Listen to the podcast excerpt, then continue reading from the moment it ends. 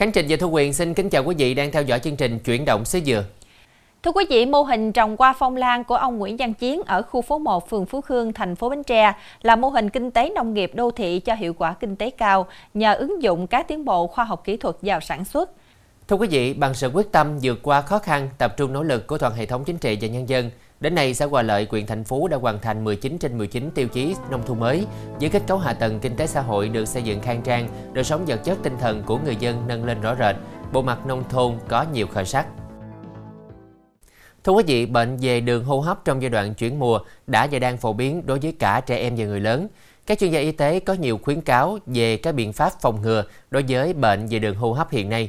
Mời quý vị theo dõi nội dung này ở phần cuối chương trình. Ngay sau đây là thông tin vừa được cập nhật.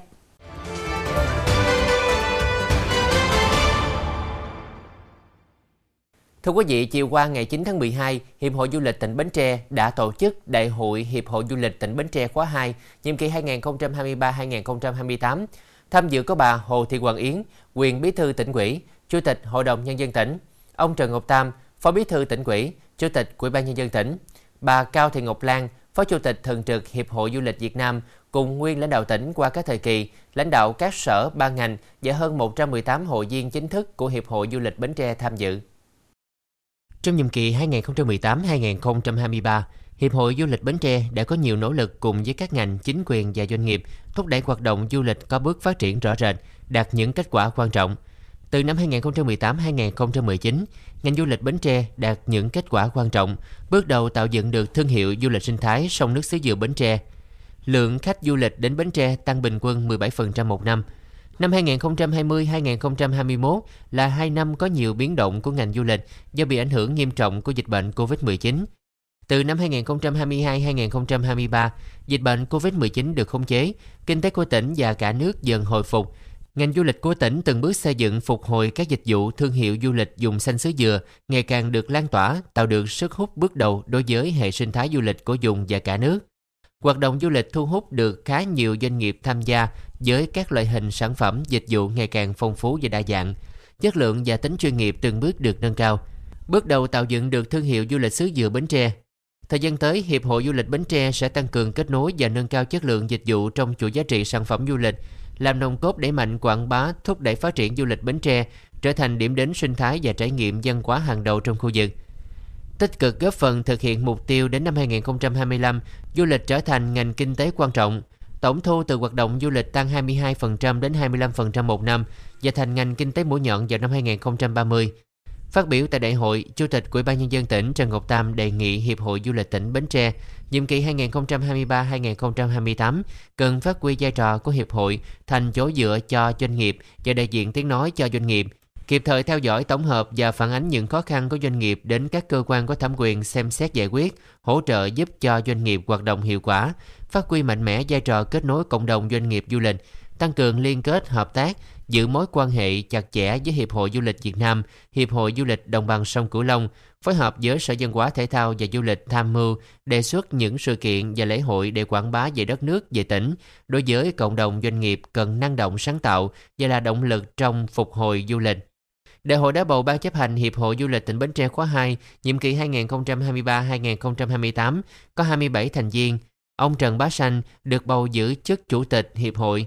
Dịp này, Ủy ban Nhân dân tỉnh đã tặng bằng khen cho Hiệp hội Du lịch Bến Tre đã có nhiều đóng góp cho hoạt động phát triển du lịch.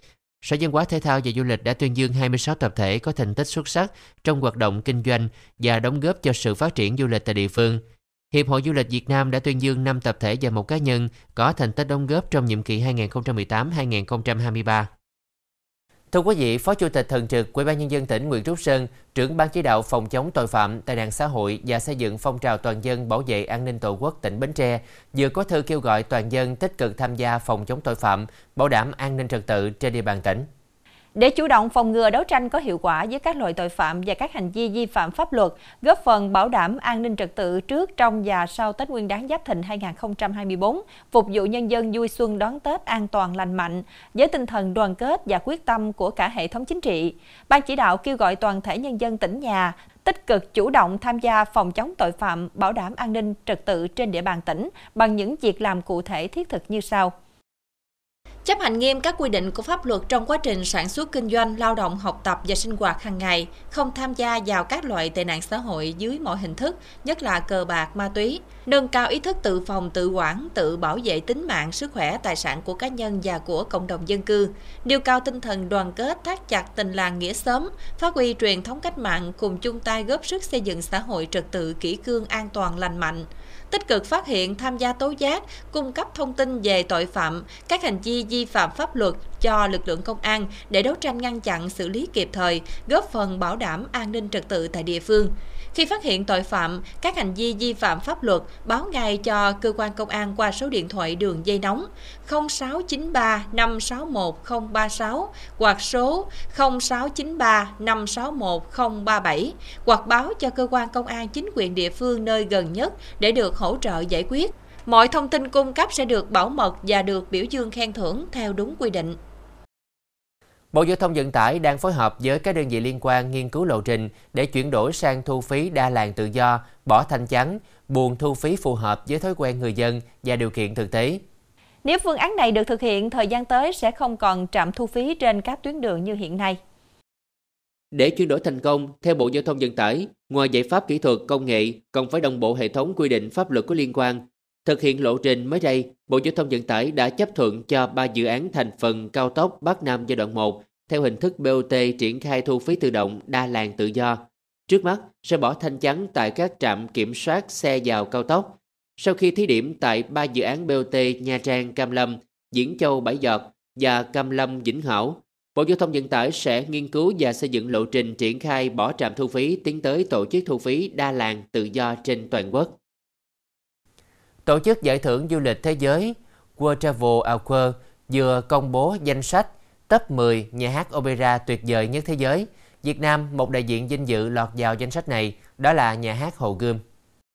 Những nhà hát opera trong danh sách được lựa chọn dựa trên vị thế mang tính biểu tượng, thiết kế tráng lệ và những trải nghiệm nghệ thuật mang tới cho công chúng.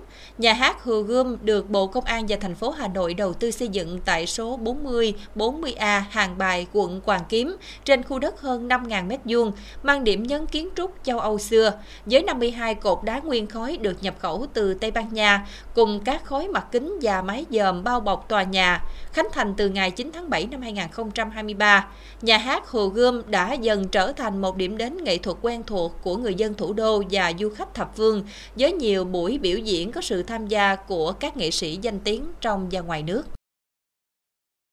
Hôm qua ngày 9 tháng 12, Phòng Giáo dục và Đào tạo huyện Ba Tri phối hợp với công ty bảo hiểm nhân thọ AIA tổ chức trao học bổng cho học sinh nghèo có hoàn cảnh khó khăn. Công ty bảo hiểm nhân thọ AIA đã tặng 20 suất học bổng cho học sinh cấp tiểu học trên địa bàn huyện Ba Tri, mỗi suất trị giá 500.000 đồng, tổng trị giá trao học bổng 10 triệu đồng. Chương trình nhằm giúp cho các em học sinh có hoàn cảnh khó khăn vượt qua trở ngại, tiếp tục con đường học tập. Agoda vừa công bố báo cáo dữ liệu tìm kiếm năm 2023 cho thấy xu hướng du lịch của du khách quốc tế đến Việt Nam và cả du khách Việt Nam muốn khám phá các điểm đến toàn cầu. Nghiên cứu đã chỉ ra mức tăng trưởng đáng kể lên đến 298% so với cùng kỳ năm trước trong việc tìm kiếm điểm đến tại Việt Nam. Giám đốc Agoda tại Việt Nam chia sẻ, Việt Nam ngày càng trở nên hấp dẫn hơn đối với du khách quốc tế khi việc di chuyển ngày càng trở nên dễ dàng hơn. Hình ảnh điểm đến Việt Nam tích cực quảng bá tại các thị trường quốc tế. Nhờ các chính sách thị thực được nới lỏng cùng các ưu đãi du lịch có sẵn mỗi ngày trên Agoda, top 5 quốc gia có lượt tìm kiếm nhiều nhất về du lịch Việt Nam gồm có Hàn Quốc, Mỹ, Nhật Bản, Thái Lan và Singapore.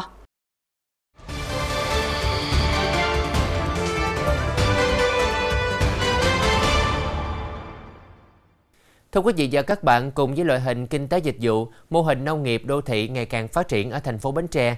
Nhờ ứng dụng các tiến bộ khoa học kỹ thuật và áp dụng kỹ thuật nông nghiệp công nghệ cao vào sản xuất, mô hình cho hiệu quả kinh tế cao hơn nhiều so với sản xuất nông nghiệp đơn thuần. Điển hình là mô hình trồng hoa phong lan của ông Nguyễn Văn Chiến ở khu phố 1, phường Phú Khương, thành phố Bến Tre. Thời điểm này cũng là giai đoạn người trồng lan tập trung chăm sóc vườn lan để phục vụ cho Tết cổ truyền Xuân Giáp Thìn 2024. Trước đây, ông Nguyễn Văn Chiến, hay còn gọi là Ba Chiến, công tác tại công ty Trúc Giang thuộc tỉnh ủy Bến Tre. Năm 2007, ông xin nghỉ hưu do sức khỏe yếu. Sau khi về hưu, ông bước vào hành trình mới, làm nông nghiệp đô thị. với 3 công đất vườn ở phường Phú Khương, thành phố Bến Tre. Thay vì trồng dừa hay các loại cây ăn trái như nhiều người thường làm, ông Ba Chiến chọn cho mình mô hình trồng hoa phong lan. Ông cho biết chọn mô hình này vì niềm đam mê trồng lan và điều quan trọng là ông chọn hướng sản xuất phù hợp với đô thị. Hồi mới trồng lan chỉ đam mê thôi. Hồi đi làm mà nghỉ hưu mới về, cái rồi đi theo mấy anh em cũng nghỉ hưu và trồng lan rồi cho nó vui vui. Rồi thấy mình trồng được phát triển rồi anh em mới vận động mình trồng để làm kinh tế, mua bán. Dạ. Cho nên rồi bắt đầu trồng tới giờ, trồng rồi cắt cành, bán cho mấy cái shop hoa. Rồi sau đó thấy cái mô hình mà bán chậu nó phát triển rồi bắt đầu mới lấy lan vườn ra bán, rồi tạo một cái cửa hàng nhỏ nhỏ ở đường Nguyễn Huệ. Yeah. Rồi từ cái cửa hàng đó mình mới biết nhiều loại lan. Ví dụ khách vô người ta đòi, ta hỏi có lan này không, rồi khách khác vô hỏi loại lan kia không, thì mình cũng đi sưu tầm để mình về mình phục vụ. Cho nên tôi cũng qua tay tôi cũng trồng rất nhiều loại lan. Yeah. Nhưng mà chốt lại bây giờ chuyên môn về lan dendro chớp, dendro nắng, yeah, chỉ hai loại thôi. Ngay khi trồng phong lan, ông Chiến đầu tư trồng lan cắt cành bán cho các shop hoa. Ông cho biết trồng lan cắt cành có thu nhập thường xuyên, giải quyết được bài toán kinh tế cho gia đình. Cao điểm, ông trồng trên 10.000 chậu. Lan cắt cành đã đem lại nguồn thu rất lớn cho gia đình ông. Tuy nhiên, càng về sau, khi phong trào trồng lan cắt cành phát triển mạnh, nhiều người trồng, giá cũng bắt đầu sụt giảm. Ông Ba Chiến quyết định thay đổi phương thức sản xuất. Từ lan cắt cành, ông chuyển sang trồng lan bán chậu có giá trị kinh tế cao hơn.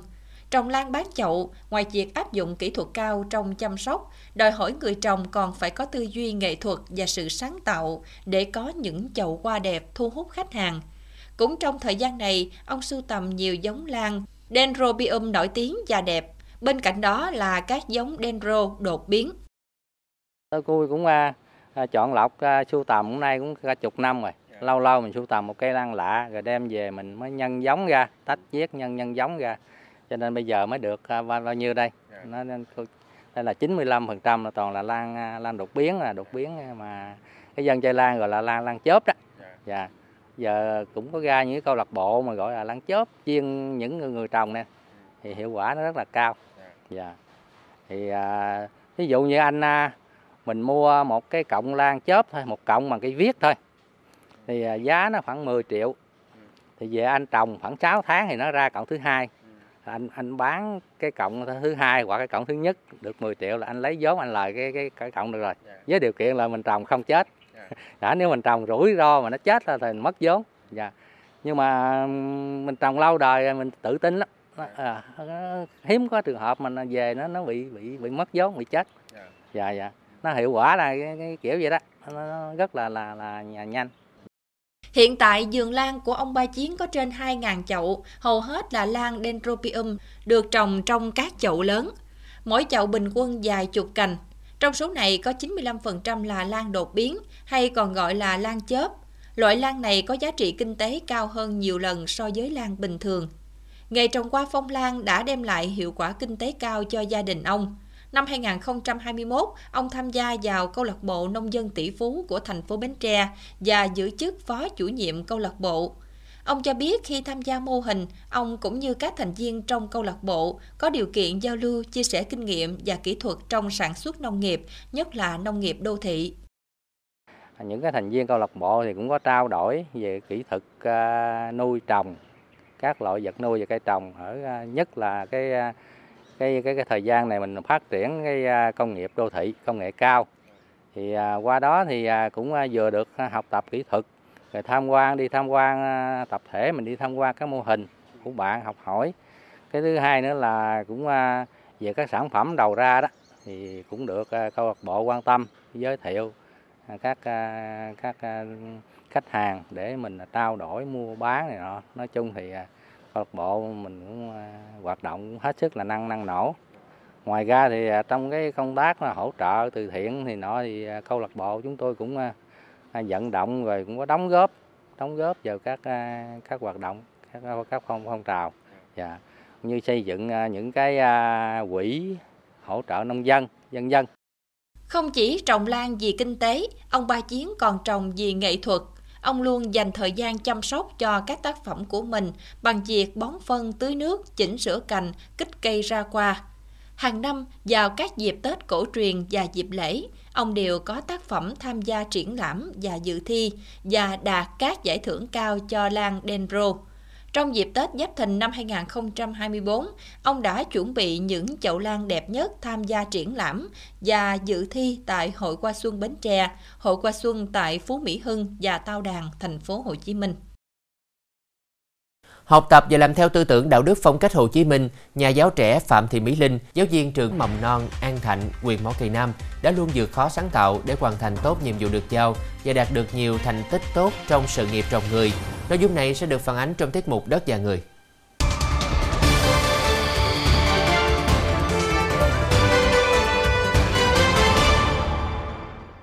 Hòa Lợi là xã thuộc tiểu vùng 1 nằm về hướng Tây Nam của huyện Thành Phú, có diện tích hơn 1.979 hectare, cách trung tâm thị trấn Thành Phú khoảng 10 km. Cũng như các địa phương khác trên địa bàn huyện, trong quá trình xây dựng nông thôn mới, xã gặp không ít khó khăn. Song, bằng nhiều nỗ lực, xã đã hoàn thành 19 trên 19 tiêu chí xây dựng nông thôn mới và chuẩn bị đón nhận danh hiệu xã nông thôn mới vào ngày 16 tháng 12 năm 2023. Đây là xã nông thôn mới thứ 9 của huyện. Đến nay, xã đã hoàn thành việc điều chỉnh quy hoạch chung xây dựng xã nông thôn mới giai đoạn 2021-2025, định hướng đến năm 2030 và đã được huyện phê duyệt. Về giao thông, đường xã và liên xã có 2 tuyến với tổng chiều dài 9,6 km, đã xây dựng đạt chuẩn 3,9 km, đạt 57%. Các tuyến đường còn lại đã được cấp trên phân kỳ thực hiện trong thời gian tới. Đường ấp và đường liên ấp 8 tuyến đã xây dựng 9,4 km, đạt 75%. Một số tuyến còn lại được phân kỳ đầu tư từ nay đến năm 2025. Hệ thống thủy lợi của xã có 12 tuyến kênh với tổng chiều dài gần 40 km và 7 cống ngăn mặn, đáp ứng đủ yêu cầu sản xuất nông nghiệp và dân sinh, đảm bảo nguồn nước tưới tiêu theo quy hoạch nông thôn mới đã được phê duyệt. Ngoài các tuyến kênh xã quản lý, các tuyến kênh còn lại trên địa bàn thì người dân tự thực hiện nạo vét để đáp ứng nhu cầu tưới tiêu của các hộ trong sản xuất. Công tác chỉ đạo phát triển sản xuất ngành nghề, nâng cao thu nhập cho người dân được xã đặc biệt chú trọng. Nông nghiệp được xác định là ngành kinh tế chủ lực để phát triển nông thôn, giá trị sản xuất nông nghiệp ngày càng mang lại kinh tế cao. Hiện tại toàn xã có 1.175 hecta trồng dừa, trong đó có 96,5 hecta đang cho trái, sản lượng ước đạt 13 triệu trái một năm. Chăn nuôi gia súc gia cầm cũng mang lại kinh tế cao cho người dân với tổng đàn 40.000 con. Thời gian qua thì xã cũng đã triển khai thực hiện xây dựng đề án xây dựng nông thôn mới và xây dựng đề án phát triển sản xuất, nâng cao thu nhập, kết hợp với tái cơ cấu ngành nông nghiệp, chủ yếu là thế mạnh là về dừa hữu cơ kết hợp với chăn nuôi. Bên cạnh đó thì vận động các hộ dân tham gia vào các tổ hợp tác để bước đầu thì cũng hình thành được cái mối liên kết trong sản xuất, tạo lao động cho việc làm ở nông thôn, tăng thu nhập và thoát nghèo bền vững. Công nghiệp và tiểu thủ công nghiệp tương đối ổn định, thương mại dịch vụ có bước chuyển về quy mô dịch vụ. Toàn xã có 25 cơ sở tiểu thủ công nghiệp chủ yếu như mộc gia dụng, gia công đan ghế nhựa, may gia công, may túi xách, đóng tàu. Xã có 1 doanh nghiệp và 424 hộ sản xuất kinh doanh, giải quyết việc làm cho hàng trăm lao động tại chỗ, góp phần thúc đẩy phát triển kinh tế xã hội tại địa phương. Hàng năm, xã phối hợp với các sở phòng ban ngành, trung tâm khuyến nông tư vấn dịch vụ nông nghiệp tỉnh, mở các lớp tập huấn chuyển giao khoa học kỹ thuật cho nông dân. Đến nay, thu nhập bình quân đầu người của xã đạt hơn 57 triệu đồng một năm, tỷ lệ hộ nghèo đa chiều chỉ còn hơn 3%. Từ 10 thợ hôm nay lên được 20 thợ, đa phần là hộ nghèo. Lương thu nhập mà mỗi người tháng được 3,5 triệu đến 4 triệu.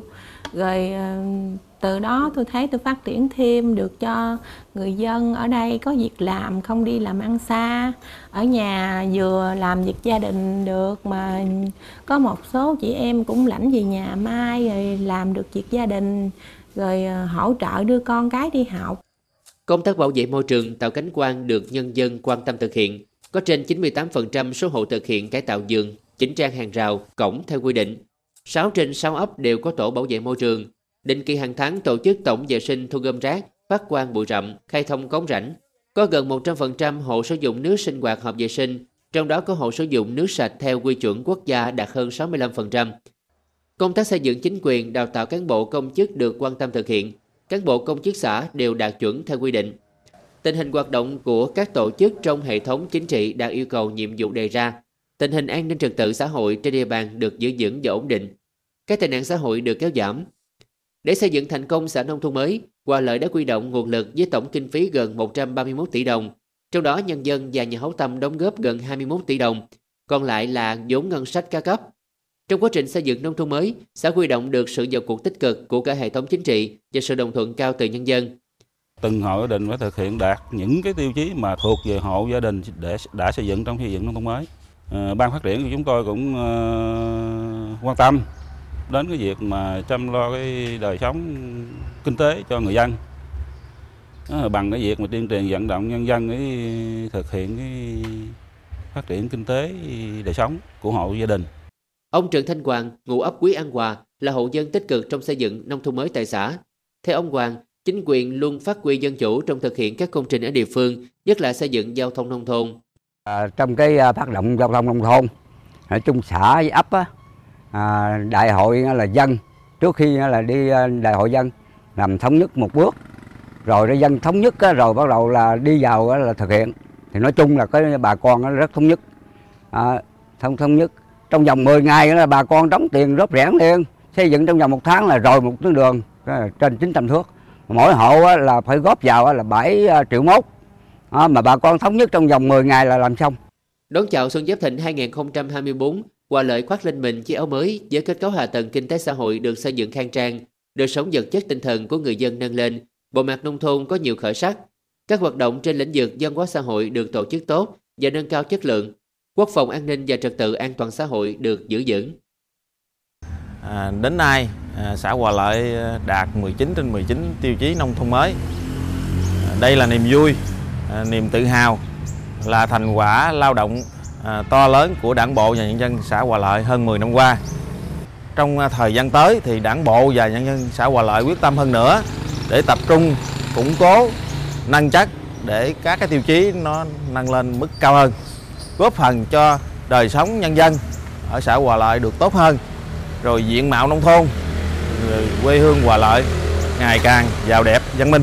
Sau khi công nhận đạt chuẩn nông thôn mới, Hòa Lợi sẽ bước vào lộ trình tiếp theo để xây dựng xã nông thôn mới nâng cao, nông thôn mới kiểu mẫu. Tin rằng từ sự đồng thuận cao giữa ý đảng lòng dân, xã sẽ luôn vững bước trên những chặng đường tiếp theo, đưa quê hương ngày thêm tươi đẹp, đầy sức sống.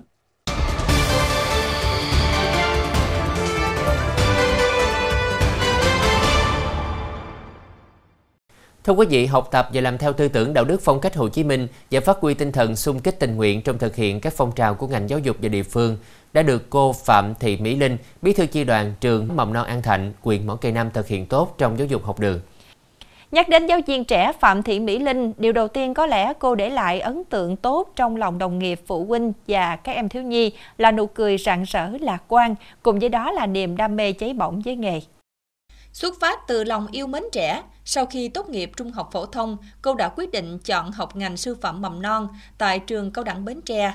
Sau khi tốt nghiệp, cô về dạy tại trường Mầm non An Thạnh, huyện Mỏ Cày Nam. Hơn 10 năm là giáo viên chăm sóc trẻ, cô đã tận tụy cống hiến sức mình cho trường để có được những thành tích tốt. Ngay từ những ngày mới vào nghề, cô đã tâm niệm rằng học tập và làm theo lời Bác sẽ giúp cho thế hệ mầm non tương lai của đất nước trở thành người tốt và có ích cho xã hội. Vì lẽ đó, hàng ngày cô đều dạy cho trẻ những tranh ảnh, các mẫu chuyện và bài học về Bác Hồ để giúp trẻ hiểu được những việc làm hay và ý nghĩa. Cô luôn say mê tìm tòi học hỏi và điều chỉnh phương pháp dạy học của mình, lồng ghép nội dung về tấm gương đạo đức của Bác vào các chủ đề và bài học của trẻ. Dần dần hình ảnh của người đã in sâu vào tâm trí của cô giáo trẻ và các bạn thiếu nhi. Bên cạnh đó, cô luôn quan tâm sâu sát từng em để nắm bắt tâm lý, tính cách, sở thích, để từ đó lựa chọn phương pháp dạy phù hợp, hài hòa. Tôi đánh giá rất cao năng lực giảng dạy của cô Linh. Trong phong trào của đoàn trường, của xã, có rất nhiều thành tích, đặc biệt là học tập và làm theo lời Bác. Trong công tác giảng dạy, cô luôn luôn lắng nghe, rồi chia sẻ hỗ trợ các em học sinh, hướng dẫn các em học tập làm theo lời Bác để xứng đáng là trẻ ngoan Bác Hồ. Thời gian tới, nhà trường cũng như cô Linh sẽ tiếp tục thực hiện tốt các phong trào do đoàn phát động, đặc biệt là học tập và làm theo tấm gương đạo đức Hồ Chí Minh. Xác định việc học tập và làm theo tư tưởng đạo đức phong cách Hồ Chí Minh phải gắn với hoạt động chuyên môn, nâng cao chất lượng giáo dục, nuôi dạy trẻ. Cô Phạm Thị Mỹ Linh đã cụ thể hóa các nội dung của việc học và làm theo lời Bác. Nhờ vậy mà nhiều em học sinh sau tiết học do cô dạy đã thuộc bài ngay tại lớp, chất lượng học tập của các em, của trường từng bước nâng lên. Tôi luôn tâm niệm và cố gắng từng ngày. Hôm nay là đoàn viên tiêu biểu thì ngày mai vẫn phải là đoàn viên tiêu biểu. Vì vậy tôi phải tiếp tục không ngừng rèn luyện, tu dưỡng, phát huy giá trị của bản thân, cống hiến cho đất nước, cho cộng đồng và xã hội. Trở thành người có sứ mạng truyền đi và lan tỏa cho đoàn viên thanh niên tại đơn vị. Và đặc biệt là học trò của tôi những cái giá trị cao đẹp, tư tưởng, đạo đức, phong cách của Bác. Để việc học tập và làm theo gương Bác trở thành nhu cầu tự thân, trở thành ý thức tự rèn, tự tu dưỡng, tự hoàn thiện nhân cách của mỗi bạn đoàn viên trong đơn vị thông qua những việc làm cụ thể như là làm tốt công tác tuyên truyền, kể những cái mẫu chuyện về Bác cho đoàn viên thanh niên ở đơn vị và học trò nghe trong những giờ sinh hoạt chuyên môn và giảng dạy. Với vai trò bí thư chi đoàn thì trong thời gian qua đồng chí luôn tích cực đi đầu trong các phong trào tại đơn vị của mình. Thì đồng chí là một trong những tấm gương để cho các bạn đoàn viên tại chi đoàn theo trong việc học tập làm theo lời Bác, trong tích cực thực hiện trong công tác giảng dạy về phong trào đoàn của địa phương. Thì trong cái vai trò là ủy viên ban chấp hành xã đoàn thì đồng chí Mỹ Linh luôn có những cái đóng góp tích cực cho ban chấp hành xã đoàn, đặc biệt là đưa ra những ý kiến hay để cho ban chấp hành xã đoàn để thực hiện trong công tác đoàn trong thời gian qua. Sống giản dị, trung thực, thẳng thắn, sẵn sàng hỗ trợ đồng nghiệp, cô Phạm Thị Mỹ Linh luôn được trẻ yêu quý, kính trọng, phụ huynh và đồng nghiệp tin tưởng. Cô là tấm gương sáng trong học tập và làm theo lời Bác. Với những cố gắng nỗ lực trong sự nghiệp giáo dục mầm non, hơn 10 năm vào nghề, cô giáo Mỹ Linh đạt thành tích nhiều năm liền là giáo viên dạy giỏi cấp tỉnh, cấp huyện và câu lạc bộ bé cười do cô làm chủ nhiệm đạt giải nhì trong liên quan các câu lạc bộ đội nhóm tỉnh Bến Tre năm 2023.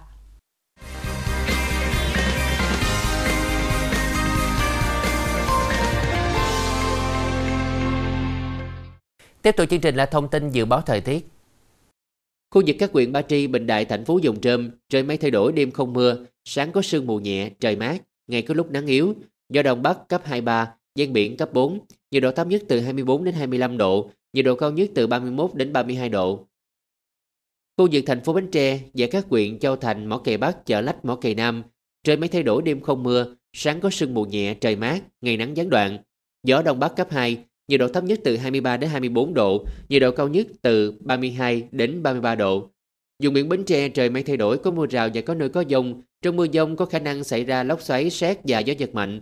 Tầm nhìn xa trên 10 km, giảm xuống còn từ 4 km đến 10 km trong mưa dông. Gió đông bắc cấp 5-6, giật cấp 7-8, sóng cao từ 2 đến 4 m, biển động mạnh. Hiện nay, thời tiết đang chuyển từ mùa thu sang mùa đông. Đây là cao điểm của các đợt bùng phát bệnh lý về hô hấp ở cả trẻ em và người lớn. Nguyên nhân là vào thời điểm này, thời tiết và độ ẩm không khí thay đổi thất thường, từ nóng chuyển sang lạnh, khiến cơ thể không thích ứng kịp. Khi sự biến động nhiệt độ diễn ra nhanh, sẽ làm hệ miễn dịch của chúng ta bị suy yếu. Không khí có độ ẩm cao, kém lưu thông là yếu tố thuận lợi để các vi sinh vật có hại sinh sôi nảy nở, tấn công gây bệnh. Trong đó phổ biến nhất là bệnh lý ở đường hô hấp, vì đây là nơi virus, vi khuẩn tiếp xúc trực tiếp với cơ thể người thông qua đường hít thở. Khi chúng ta hít thở, vi khuẩn virus sẽ bám vào các niêm mạc, mũi, họng và khu trú sinh sôi gây bệnh. Những bệnh hô hấp thường gặp lúc giao mùa như cảm cúm, viêm mũi họng, viêm phế quản, viêm phổi và những bệnh mãn tính dễ tái phát như hen phế quản, giãn phế quản, bệnh phổi, tắc nghẽn mãn tính. Bệnh đường hô hấp có thể truyền từ người này sang người khác bằng cách hít vào những giọt bắn từ nước bọt của người bệnh lúc họ ho hoặc hắt hơi hay chạm vào mũi, miệng hoặc mắt sau khi tiếp xúc với người bị nhiễm trùng đường hô hấp hoặc sờ chạm vào bề mặt có virus gây bệnh. Để phòng bệnh hô hấp thời điểm này, các bác sĩ lưu ý tất cả mọi người cần nên thực hiện việc giữ ấm cơ thể khi trời lạnh, nhất là cổ, ngực, gan, bàn chân, mặc áo khoác, khẩu trang khi đi ra đường để bảo vệ hô hấp, ngăn chặn sự xâm nhập của virus vi khuẩn qua đường thở, tránh sử dụng nước lạnh có đá để giảm nguy cơ gây bệnh vùng hầu họng. Tắm bằng nước ấm trong phòng kín gió, tắm xong phải lau người thật khô rồi mặc quần áo sạch, tránh quạt máy quay trực tiếp vào người, máy lạnh phải vừa, tránh thức khuya. Ăn uống và thể dục điều độ, ăn nhiều thực phẩm giàu vitamin, rau xanh, trái cây, uống đủ nước, rửa tay thường xuyên với xà phòng, vệ sinh răng miệng mũi với nước muối sinh lý, nhất là sau khi ra ngoài về. Tiêm ngừa cúm vào đầu mùa lạnh, tiêm ngừa phế cầu cho đối tượng có nguy cơ giúp tăng sức đề kháng chung của cơ thể. Đề phòng chống nguy cơ mắc bệnh đường hô hấp và nếu bị thì sẽ mắc nhẹ hơn, thời gian nằm viện ít hơn. Khi mắc bệnh, người bệnh nên đi thăm khám tại cơ sở y tế, tránh việc tự mua thuốc uống. Chương trình Chuyển động xế dừa hôm nay đến đây là hết. Cảm ơn quý vị đã quan tâm theo dõi. Xin kính chào tạm biệt, hẹn gặp lại quý vị vào chương trình sáng mai. Còn bây giờ, mời quý vị tiếp tục theo dõi chương trình thường lệ của Đài Phát thanh và Truyền hình Bến Tre.